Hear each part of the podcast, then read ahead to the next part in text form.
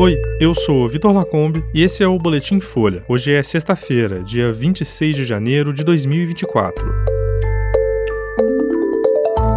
Corte de Haia determina que Israel previna genocídio, mas não ordena cessar fogo. A BIM fala em distorção da PF e polícia aumenta pressão por troca no comando da agência. E governo define que bolsa para evitar evasão no ensino médio vai ser de 200 reais por mês.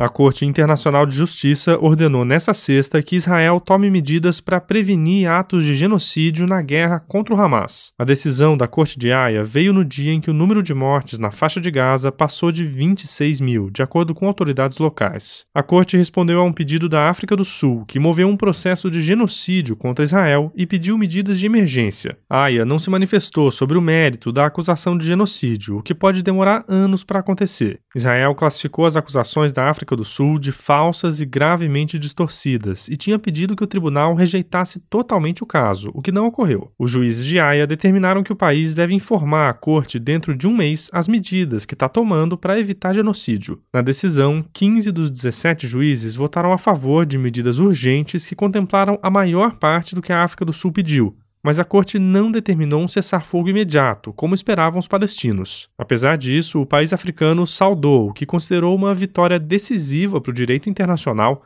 e o Hamas disse que a decisão contribui para isolar Israel. Em comunicado, o primeiro-ministro de Israel, Benjamin Netanyahu, disse que a acusação de genocídio era ultrajante e que faria tudo o que fosse necessário para se defender. Enquanto a audiência acontecia, as forças israelenses continuavam a bombardear a principal cidade do sul de Gaza, Han Yunis. O ataque atinge um local que abriga centenas de milhares de civis deslocados. A comida é escassa na região e a situação é ainda pior no norte e no centro de Gaza. Agências humanitárias dizem que milhares de pessoas passam fome, especialmente crianças pequenas.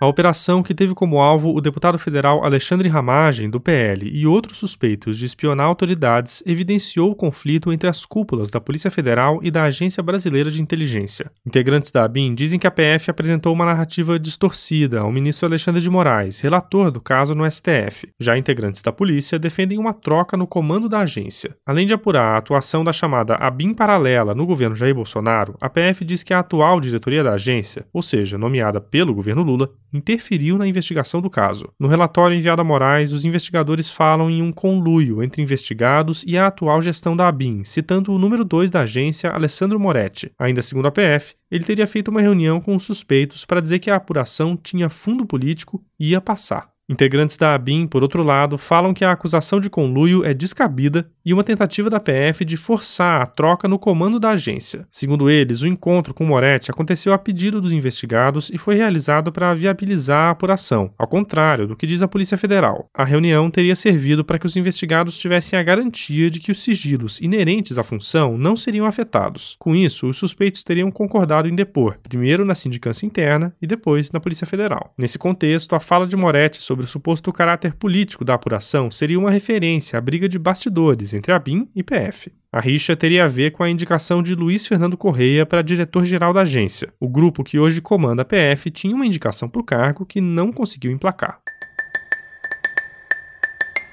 O governo Lula definiu as regras do programa federal que vai pagar bolsas e uma poupança para manter alunos pobres no ensino médio. O decreto foi assinado nessa sexta e o projeto vai se chamar Pé de Meia. Alunos de famílias beneficiárias do Bolsa Família vão receber uma bolsa mensal de 200 reais para não sair da escola. O programa ainda prevê uma poupança com depósitos anuais de 1.000 reais. O valor total dela só vai poder ser sacado no fim do ensino médio. A estimativa é que o programa possa beneficiar 2 milhões e meio de estudantes em todo o país. A previsão é que os pagamentos comecem em março. Caso o aluno participe do Enem, ele vai ter direito a receber um outro depósito de 200 reais. O objetivo do governo, além de reduzir a evasão escolar, é incentivar que os jovens participem dessa que é a principal porta de entrada para o ensino superior. Segundo dados do MEC, quase 9% dos alunos deixam a escola já no primeiro ano do ensino médio.